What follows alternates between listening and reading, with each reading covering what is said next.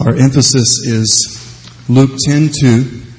And in that verse, and if you have your Bibles, you can turn with me as well to Matthew chapter 9. It's Jesus telling us to pray. And uh, you don't have to look very far and talk to very many people to see how desperately we're in need of prayer today, do you? And this, uh, what we have on the screen is our, our emphasis. We support the North American Mission Board.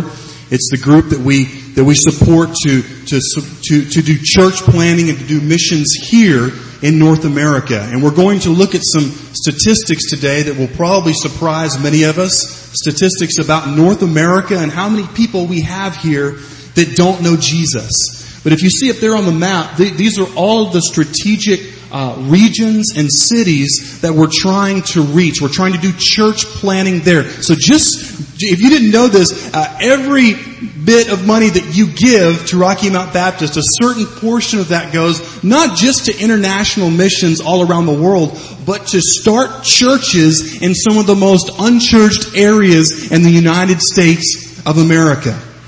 And we know, if you've studied church at all, uh, at least American church, back in the 1950s, things were absolutely wide open. In fact, many of the Baptist churches that are in existence today, at least Southern Baptist churches, were started in the 1950s. And we know that if you were born in the 1950s, you're part of the baby what? The the baby boom. And that was when people were returning home from war. So many of these young men had, they were so thankful just to be alive. There's a man I knew in Greenville, South Carolina, and he uh, served on the Yorktown in World War II. And his testimony is this: As I saw those Japanese planes attacking and those those bombs coming down at us, he said, "I told the Lord, Lord, if you ever get me off this ship alive, I will dedicate my life to Jesus Christ." Now that's that's a testimony, and when the Lord allowed him to live through that. I mean, the man was in his 80s and going out on Tuesday nights to tell people about Jesus for that church's version of what we call reach out. But what we saw post 1950, the church grew in 1950s, but since then, so many churches have moved out of the cities and we know in just a couple of decades, 80% of the world's population will live in the cities. So what we're trying to do is emphasize church planting, not just there, but also in every place that we possibly can. Now we have a little bit of Rocky Mount Baptist Church history here. Y'all ready for this? Alright. This is the first meeting place of Rocky Mount Baptist Church. This is uh, Oakwood School, later called Railroad School, and this is from our historical room. In 1879, Rocky Mount Baptist Church was organized in this school building. It was located five miles from Rocky Mount near the Franklin, Pittsylvania railroad tracks on Route 40 East. And some of you probably know where that is. Uh, some of us do not. But now notice this, and then look at what you're in today. A little bit of a difference. I mean, imagine how they took the Lord's Supper in this, this small school building, 1879. And then the Lord blessed, the church grew, and this is a picture of the previous sanctuary right out here in the 1950s. Now look at all those people. You see it way in the back? Y'all got that? You got kids, you got banners. I mean, that was the day to remain. You had your checklist. And we were looking, Fred and I this past week, we were looking at some records from the 1950s and it was absolutely phenomenal. How many people the church was reaching during that time. And if you don't know it, but Franklin Heights Baptist Church here in town was actually started from this church. It was a mission. We had a number of families leave here and go there to start a work in the other side of town. And we know that God has blessed Franklin Heights. And by the way, we should be very excited about that church. You know, we're not in competition with anybody. Number one, because we're on the same team. And number two, as we'll see in just a few minutes, there are more lost people in Franklin County than the churches have room to hold. Seriously, we'll see. It blew my mind. And I love numbers and statistics. But uh, this was this was us back in the 1950s. And then here's another picture. This is the groundbreaking, as far as we can tell, for the uh, fellowship hall and the Sunday school space over, if you've seen this section of the building. This is way back in the day. They're breaking the ground, and, and notice how everybody's dressed. Suits and ties, baby. All of that. That was, that was what happened. And God was blessing. I mean, not only did they have a, a church building that was packed out as before they built this one, but they were building educational space and a place where you could fellowship. And that's Baptist code for overeat. Alright? That's what that means. The fellowship hall. And God was blessing in so many ways. But then, um, then we, we don't exactly know all the factors here, but I'm just going to give you some statistics here starting from 1990 up until um, this goes through 2010. 1990 we had zero baptisms. 1991 we had one. 1992 12 baptisms. 1993 four. 1994 four more baptisms. 1990 uh, Five, six, 1996, one baptism, 1997, one baptism, 1998, two baptisms, 1999, zero baptisms, 2000, two baptisms, 2001, two baptisms, 2002, zero, 2003, eight, 2004, 10, 2005, three, 2006, one, 2007, two, 2008, two, 2009, zero, 2010, number one. So what we've seen in our history is God moved upon a man's heart, John Lee Taylor, in 1879 to start a work of the Lord in a place called Rocky Mount, Virginia, in a little schoolroom. Now before anybody realized that God could do something in Rocky Mount, God gave a vision and God always works through leadership to give people a vision. I'm not talking about necessarily you're having a dream and you have a prophetic vision with dragons and snakes and things like that. I'm not talking about that, but a goal, something you believe that only God can do. And let me just take a moment to note here before we get into our text that God can give you a vision to reach people for Jesus no matter what your occupation is. You don't have to be a church planter. You don't have to be a Sunday school teacher. But if God has given you a desire deep inside your heart to see people saved for the glory of God, you you get that vision and you run with it. Amen? I'm so glad that John Lee Taylor said, you know what? There's not a whole lot in Rocky Mount. This is 1879. Civil War wasn't too long ago. We had a lot of people in the area that were killed from that. This is kind of a backwoods area, 1879. But I believe that God is calling me to plant a church in Rocky Mount, Virginia. And He did. And through God's grace, we're here as a result of God giving someone the vision. I remember when I got the email from Fred. This was uh, in the spring of 2010. And I came up here and we are talking about me coming to be the pastor of the church. And I prayed about whether I should share this or not, but I think I should. Uh, there was a, a, man, he's no longer with us, and he met me in the, uh, the kitchen, and uh, he was part of the church, and said, just so you know, um, there's not much you're going to be able to do with Rocky Mount Baptist Church. Now, number one, it's not much what I can do, it's what God can do. Amen, church? It's not us, it's Jesus. And he said, there's nothing to bring people in the area. He said, there's no potential for church growth here at all. He says, the people that we have are just the people that we're gonna have. And what we should probably do is just, you know, basically find a smaller building that would be, you know, more in connection with our, with the size of our congregation. We had about, uh, on the average, 40 something, maybe 50 people. I was told if 50 people were here on a Sunday morning, uh, we would be really excited, according to one long-term member told me that. And some people said, now Jeff, if you had been here 10 years ago, there would have been so many more people, but we had so many funerals. I want you, all of us to understand one thing, that if a church does not plan to reach the next generation, the church is planning its own funeral. We all realize that? It's not an issue of young versus old, middle age versus children. It's an issue of the gospel is for all people of all age groups. And the beautiful thing about the gospel is that it destroys this thing called the generational gap. That's why some of you in here, you've worked with people who are generations above you or below you, but you're working for Jesus. You know, I have some friends in Europe, and they, we've had some interesting conversations about the European church, and I want to give you just some statistics that you may or may not be aware of, of Christianity as it is in Europe. This is according to uh, an article from Global Post. It says just 51% of citizens in the European Union's 27 nations said they believe in God when questioned for, in a 2010 survey. In Sweden, Estonia, and the Czech Republic, that number fell below 20%. And by the way, there are more people in the Czech Republic that believe in the existence of aliens than believe in the existence of God. Although they said they believed more in the existence of some, quote, spirit or life force, 40% of the French declared that they believed in neither God nor spirit, along with 30% of the Dutch, 27% of the Germans, and a quarter of the British.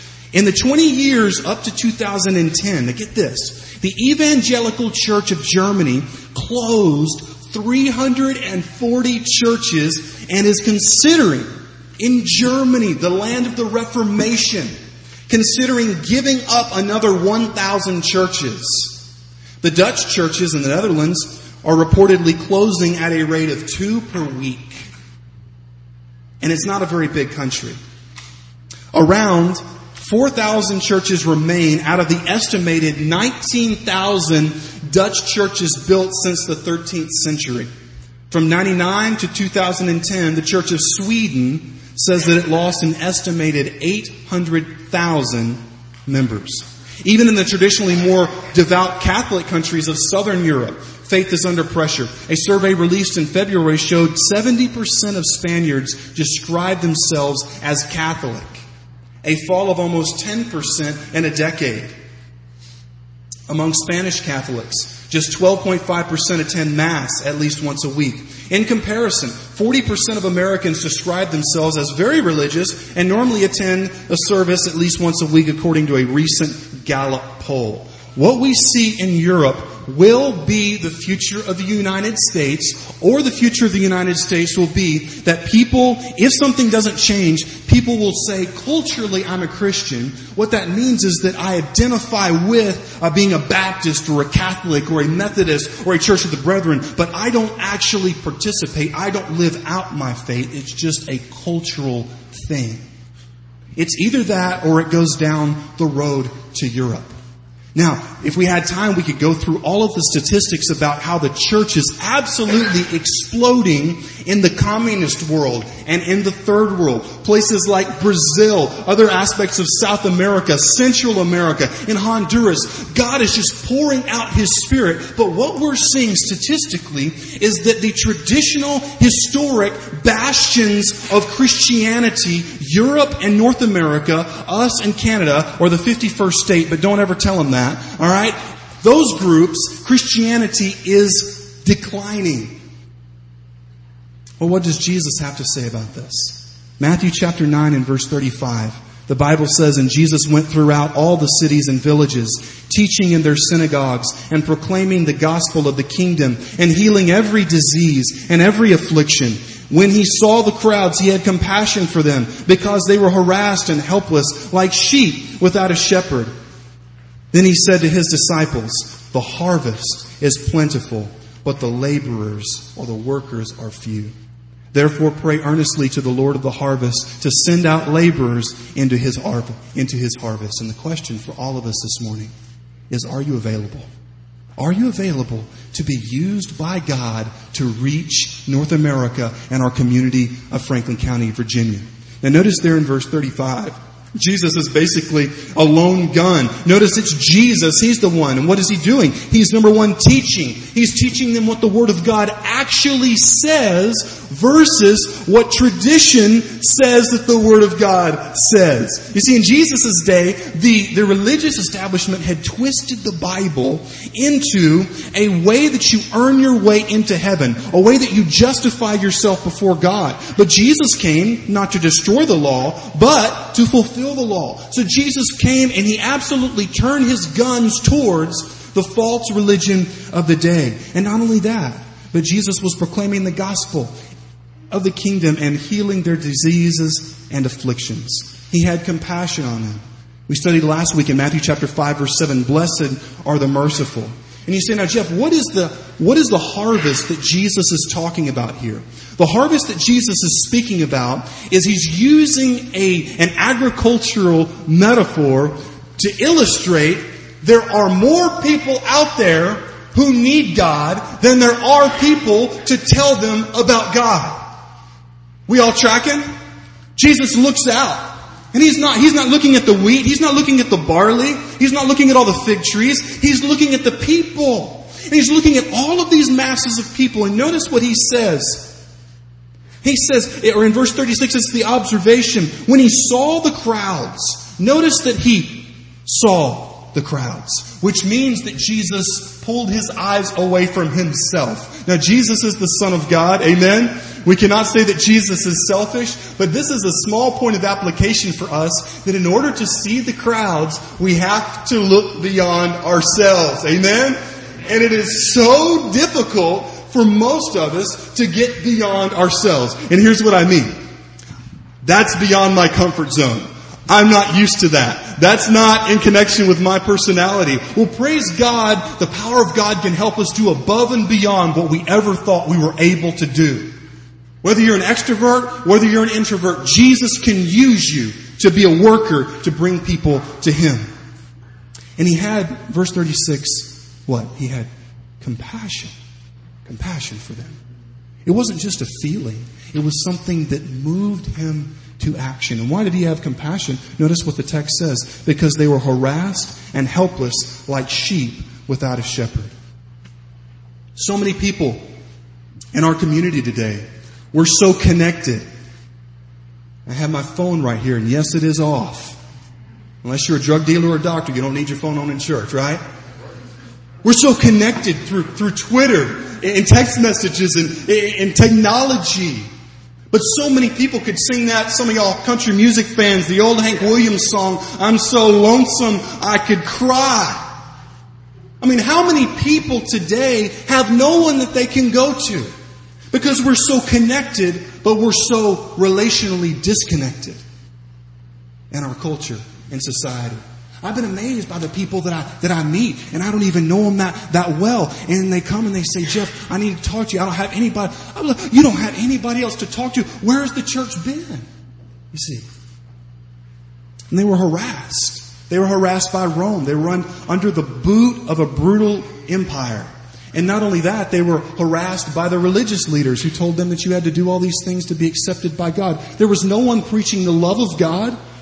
They were all preaching that you had to do something to get God's love. And here comes Jesus onto the scene and he's telling these people who God really is and did such a beautiful thing. I hope that you realize that to be here on a Sunday morning, not to hear me or not to hear music, but to see that God's word is preserved and that Jesus still saves. It's not a preaching point, but whether you realize it or not, Jesus can still change people today. He can. And they were helpless. They had no shepherd. Praying with compassion. Jesus looked upon them with compassion. Let me give you a text to write down. It's 1 John chapter 3 verse 17. The Bible says, But if anyone has the world's goods and sees his brother in need, yet closes his heart against him, how does God's love abide in him? Simply put, if we see someone starving and we don't lift a finger to help their hunger, how can God's love abide in us? And let's take it a step further. If we can see all the people around us that are unchurched, that are far away from God, that are unsaved, that are on their way to hell, and not do something to get the gospel to them, how can the love of God abide in us? I want you to think for just a moment. If you didn't know Jesus, how would you want the church to respond to you? Would you want them to come and reach to you? Let me give you some lyrics from Casting Crowns. The lyrics go like this. If we are the body, the body of Christ, that is, why aren't his arms reaching? Why aren't his hands healing? Why aren't his words teaching? Why aren't his feet going? And you say, Jeff, give me, give me just a breather here. That's in Jesus' time, and nobody knew about Jesus then, because he was new on the scene. Is there a harvest today? If you're taking notes, population of North America is 349 million, and there is a typo. I think it's a combination of too many energy drinks and not enough sleep. It should be that there are more than 263 million people in North America that do not have a relationship with Jesus Christ. Three out of four. Tom Rainer says in his book, The Unchurched Next Door, quote, only or 84% of the unchurched are at least somewhat likely to attend church if invited. That means that 84% of people that you come across, if you as their friend, as their coworker, as their new friend say, hi, my name is, the 84% chance if you show genuine interest in them that they will come to church with you. Another statistic here from his book, this, The Unchurched Next Door. Quote, only 2%, y'all, y'all get this, 2% of church members invite an unchurched person to church. 98% of churchgoers never extend an invitation in a given year. It's time for a checkup. Y'all ready for it? So he's like, he's going for my toes. No, no, no, no. We want the Word of God to impact our heart. Here's the question. How many, if you're a member of Rocky Mount Baptist Church, how many people have you genuinely extended an invitation to in the past 12 months? Just think about it. We know that people today in America are struggling. Let me give you some statistics. Out of an average 100 Americans, seven are struggling with depression. Some consider suicide. Eight are struggling with the loss of a job. Seven abuse or are addicted to drugs or alcohol. 14 feel crippled or trapped by fear and anxiety. 60 don't profess to be born again. Three are grieving the death of a loved one. What that means is that we are surrounded by brokenness and lostness. Let me give you some statistics here. You say, Jeff, we know that North America, those big cities, those places up north, obviously Canada, very unchurched, very unchristian, but I did some research, and here's how we're doing in Franklin County. Y'all look on the board. In Franklin County, we have 16,000, this is a 2011 um, survey here, 16,656 evangelicals. That means everybody across the board who believes that Jesus is the Son of God and you can't get to Him by being a good person, but it's only grace through faith. Got it? Alright? 16,000. Population of Franklin County 2011, a little over 56,000. The unchurched or the non-Christians in Franklin County, 32,000 2010 survey. 32,840 people that are unchurched in Franklin County. Not in Roanoke, not in Charlottesville, not in DC, not in Detroit, not in New York City, but here in Franklin County. 32,000, that's over half. So here's the translation.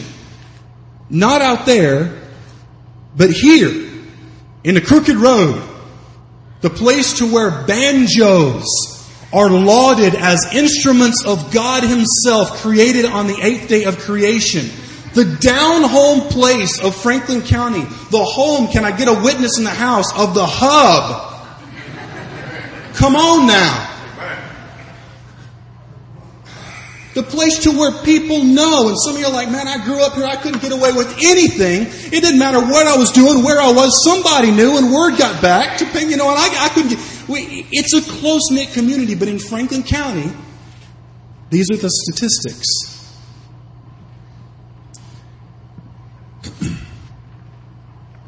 This right here is our little, uh, Franklin County Missionary Baptist Association report from 2012. All of the Baptist churches in Franklin County um, send in their statistics, and I was going through this, and praise be to God, per capita, Rocky Mount Baptist Church uh, in 2012 reached more people than any other church in the county, given the amount of people that we reached and members that we had. Can we give praise to Lord Jesus this morning? To Jesus. We praise God. And I remember when I came here, I really did not know what to expect. I didn't. I said, you know, there's a generational gap. My style is my style, and whether y'all knew this or not, most of my earliest preaching experience was with youth groups and in jail. I'm like, that explains it. That explains it. Alright?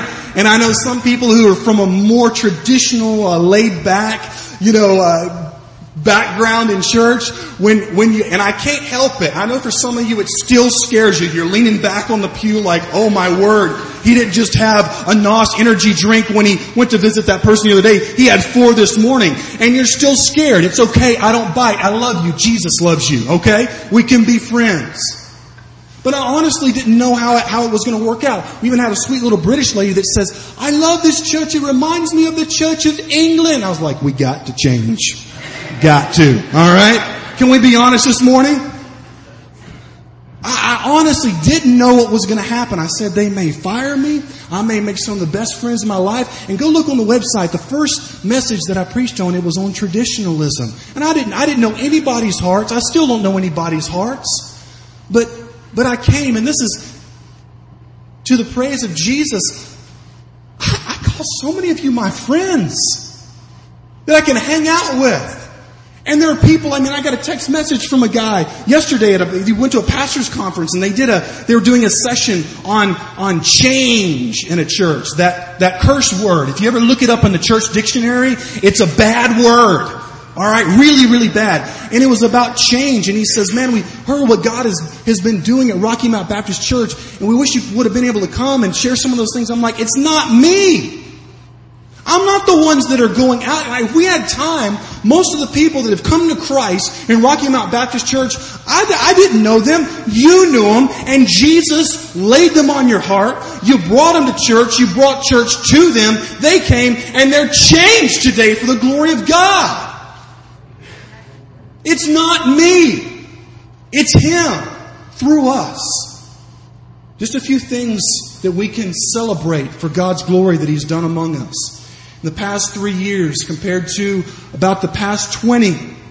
He's brought us 108 new people to join officially, not just people who, who come. And Brother Calvin, I remember it wasn't but my second or third week that Calvin Cummings was about the only person on this side of the church until about halfway. And Calvin, I love you, brother, because he had his Bible open. He was tracking with me. He's like, it doesn't matter to me if I'm the only person within five pews. I'm coming to church. I'm going to open my Bible and I'm going to worship Jesus. Amen? And we're not trying to embarrass people, but there needs to be something said for that. For the group that stayed and the group that said, we believe that God can do great things. Even though some would tell us to close up shop and sell it or just give it away and we'll just blend with another church. Now for some churches that refuse to give control to Jesus, that's the best thing that can ever happen. Amen? Right? If you're not going to use it for God's glory, give it to somebody who will.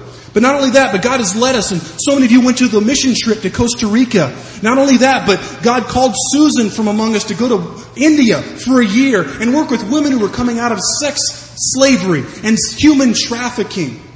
And God led, it, led us to a 100% vote. And this, this is something that maybe some of you don't know. We were aligned with the General Baptist Convention of Virginia. And I'll just say it. They had come to a position where they were not willing to affirm that this is the Word of God. We're now aligned with a group who does and we can do missions with. 100% vote on a Wednesday night. I got a call from a preacher and he says, how in the world did you do that? I said, I didn't. Got together with our deacons, went through the facts. Ben Robertson, you interrupted me, Ben. Halfway through the, through the presentation, you said we need to get out of this. George Amos, same thing. Godly men who said, we want to stand on the Word of God. So that means that when you give on Sunday morning, you don't have to think this money is going to be go to use for, for abortion advertisement. No joke. But it'll be used for Jesus. And then I remember when, when I first came, uh, the nursery area, some of y'all remember this? Nursery area is mostly full of boxes, wasn't it? It was the catch-all had boxes back there, didn't it? You go looking like, man, all these just cardboard boxes. You know why? Well, because that was the best place to put them because there were no children. Wanda and Jessica, thank y'all for letting God use you. Now not only do we have kids back there for nursery, but they're being able to learn God's Word on their level in what we call children's church. And they even sang happy birthday to Paul Ware on his 29th birthday last week. That's awesome. And God raised up Matt to give us a website. So many people find us through the website where people can, if they miss a church service, they can go on there and hear God's Word. And Eileen, God raised you up to do the women's ministry. You've got a group of women that meet on Sunday night to study God's Word and to pray. I remember Miss Pat. It wasn't too long after I got here. It was a it was a, what they call not a low uh, prayer meeting, but a light prayer meeting. It was you and Homer Graham and myself. We said where two or three gather together, He is there with us and we study God's Word. We got our chairs around in a circle and so many of you have been so good to say, you know what? I'm not just going to come on Sunday morning and see what I can get out of the sermon. I'm going to come and pray that God would, I'm going to pray on Wednesday night that God would show up on Sunday morning. Because if you just awkwardly show up and there's no preparation, what do we think is going to happen? There have been new Bible study groups. Those of you that are teaching new classes, God laid upon your heart a burning desire to say, I want to teach God's Word. We had a young adults class, and I know I'm going to get in trouble here, but they have been the young adults class for, for a while, and we didn't have a, a, young, young, young adults class, alright? I think it just made a mistake, but alright, we're just going to let it fly. And, and, and we've been able to reach people of all different age groups in the youth. I remember we had Greg and Bianca. And now we have students that come. We have children. We have men from our church that go to the jail in Rocky Mount to tell the prisoners that Jesus can set them free. The giving, we give praise to God. The giving has significantly increased so that we could be able to do ministry and do mission trips. And glory be to Jesus, we've got an annual business meeting. Now, if you've not been in church, that doesn't mean a lot to you. But what that means if you've been in church for a while is that there's not a lot of fighting, uh, backstabbing, complaining. People get together. They say, how best can we use the money that's given for God's glory? We get it done and then we serve and minister. And this past summer, Jerry, I don't think we've got sound. That's all the kids that came for VBS. Y'all see that? 167 people, the most we've ever seen in the history, back to 1879. Maybe they had a real big year pre 1910 or something like that, but we lost the records or something. They didn't get historicized in the historical room. I just made that up. And one thing that I remember, there's a man that I was able to share the gospel with, one of the men that you invited and brought to church that was invited by someone else that was invited to church by someone else here. Y'all get that? Okay. And I just shared the gospel. Wasn't anything fancy. And he said this, and I wrote it down in my notes so I wouldn't, wouldn't forget it. Quote, I've never heard it put like that before. Franklin County boy. Whole life. I've never heard it put that way before. And here's a question that has been haunting me, and as your pastor, I don't know the answer, but here's the question that we must ask ourselves. How will God say to Rocky Mount Baptist Church, well done, good and faithful servant, when we live in a county with over 32,000 unchurched people and we've only reached a little over 100 in three years? So many of you have been so encouraging. You say, Jeff, we're so excited about what God has done. He's brought us so many new people. That doesn't happen in churches of our size and areas like, like us. Well, we know that it's God, but the question remains, how will God say to us, good and faithful servant, well, well done, well done. Good and faithful servant when we've reached a hundred, when we've got 32,000 more to reach. You say, Jeff, what is God's heart? Notice there in verse 37. And he said to his disciples, the harvest is plentiful, but the laborers are few. Therefore pray. Pray. Most of us as Americans, we're doers or pragmatists, we're utilitarians. We say, we want to get it done. Jeff, how can I help? We want to see more people saved. We, we don't just want it to be a church for us. We want to see people come to faith in Jesus.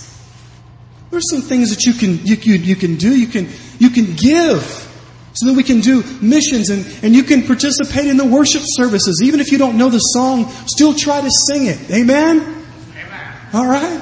If you feel led to raise your hands in worship, have freedom to do that in Rocky Mount Baptist Church. When you come on a Sunday morning, don't look for people that you know. Look for people that you've never seen before. I know for some of us, if you've been here for a long time, you say, Jeff, I don't really know anybody. I mean, there's so few people I knew. I know now. We're used to. I used to know everybody. but not now. Well, guess what? You got some work cut out for you. I want, I want every single one of you that are part of Rocky Mount Baptist Church, whenever you see somebody that you've never seen before, don't go, don't go give them one of those awkward church side hugs where you say, we just want to love on you, brother. Don't do that. That's strange. We don't, we don't want to tell people we want to love on you. May not be communicated correctly, but go and get to know them. Praise God. Step out of that comfort zone and say, what are you doing for lunch today? Invite them over to your home. Take them out to eat. Let them know that you are so excited that God has brought you here. And if we come in, you know, like I, I knew, I knew he was, he was encouraging us, and he's going to, you know, gut gut punch here. Come on. Jesus says, um, "What profit is you? What what profit is it to you when you greet those who greet you? Do not even the publicans the same? Gang members greet each other. Criminals greet each other. People who are like each other greet each other. So let it never be in the house of the Lord, we call this building here, that we come and look for people that we know. You can talk to them throughout the week. Amen, church? You find somebody that you don't know. You can get involved in a Bible study class. You can come pray with us on Wednesday night. You can come visit with us when we do reach out to go encourage some of the people who desperately need encouragement. Now notice here in, in verse 37 when Jesus says, he says the harvest is plentiful. It means that it's overflowing. When I went to Romania last year and we went up to that mountain camp, the most beautiful place that I've ever been to. And they had, I mean, every sort of fruit tree that you can imagine. And there was so much fruit on these trees. It was ridiculous. It was like, God, you've already shown off enough with all these beautiful, the foothills of the Carpathian Mountains. But I mean, the, the trees were overloaded with fruit. And we were walking you pick a piece of fruit and you'd eat it. And then you walk a little bit further and you'd pick up, but there was more than the whole camp could eat. That's what I think about when Jesus says that the harvest is plentiful. And notice when he says, pray therefore earnestly to the Lord of the harvest to send out. In the Greek language that the New Testament was written in, that word is ekbale. It literally means to send or to drive out with force. Translation for us, let's pray that God rocks people's worlds. Let's pray that He rocks their boat, that He pushes not just them. God, I pray invitation. I pray that you would send people to reach people.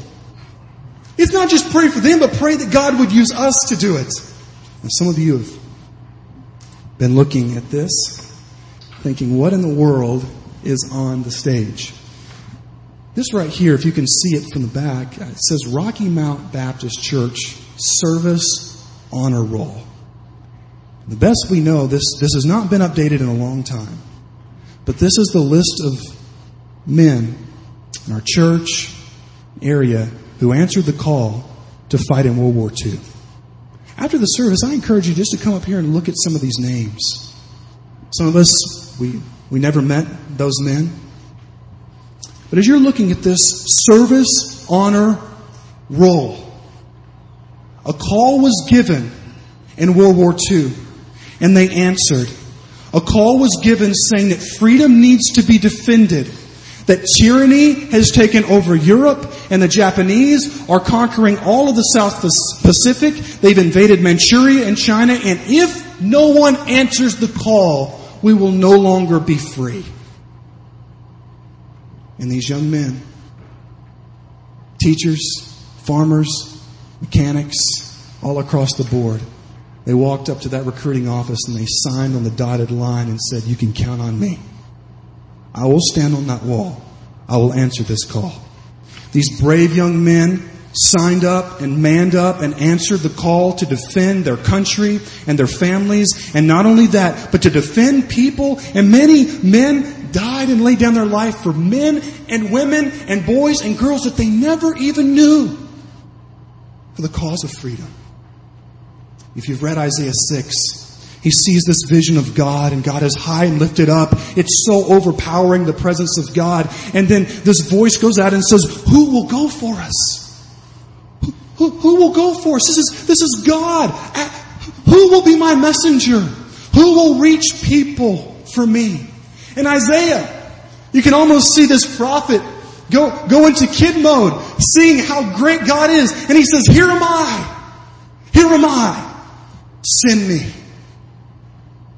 But you see, these words of Jesus are not just extending a call to defend a great country and a great cause, the cause of liberty, but it is a call from the King of Kings and the Lord of Lords saying, rise up. A hundred in three years.